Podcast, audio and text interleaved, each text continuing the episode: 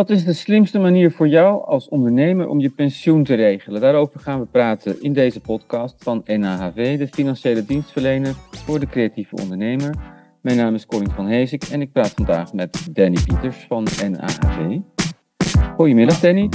Danny, uh, kun je in grote lijnen uitleggen hoe het werkt? Uh, je maakt elke maand wat over naar een pensioenrekening. Uh, en daar kun je dan vervolgens niet meer aankomen aan dat geld. Klopt dat bijvoorbeeld?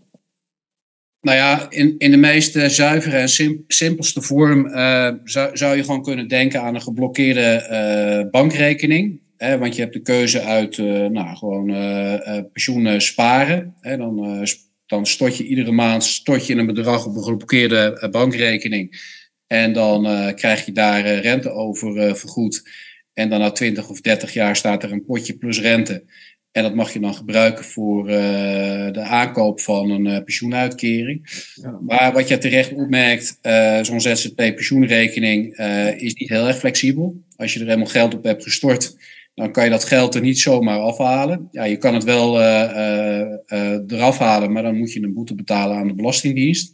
En dan betaal je de reguliere belasting plus nog een boete. Dus dat is niet verstandig. Mm. Dus ja, dan moet je dus toch wachten. En vaak is de AOW-gerechtigde leeftijd de meest aantrekkelijk, het meest aantrekkelijke moment om, om het op te nemen. Ja. En dan kan je dit in 15 of 15 jaar aan jezelf laten uitkeren. En vaak betaal je dan ook minder belasting uh, op het moment dat je de AW-gerechtigde leeftijd hebt uh, bereikt. Mm. Maar goed, er zijn, uh, er zijn, er zijn wel een, een aantal redenen om het bijvoorbeeld wel eerder op te nemen. als je bijvoorbeeld arbeidsongeschikt bent, dan mag je tot een bepaald bedrag per jaar mag je het opgebouwde kapitaal gebruiken als aanvulling op je inkomen op dat moment ook bij overlijden mogen bijvoorbeeld je nabestaanden het in een aantal jaren uh, laten uitkeren.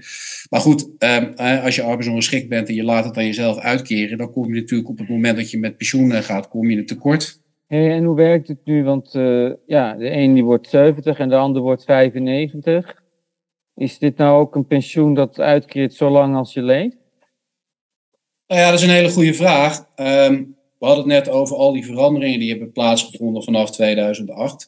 Hmm. Ehm, en vanaf 2008 zie je eigenlijk heel veel bankaire producten uh, in die markt. En dat betekent in feite dat uh, als jij een potje hebt opgebouwd, uh, dat dat potje in maximaal 20 jaar aan de pensioengerechtigde wordt uitgekeerd. En dan is het potje leeg. Ja, ja. Dus als je heel oud wordt, dan uh, ja, zal je na die 20 jaar toch uh, op een andere manier uh, in je inkomensbehoeften moeten voorzien.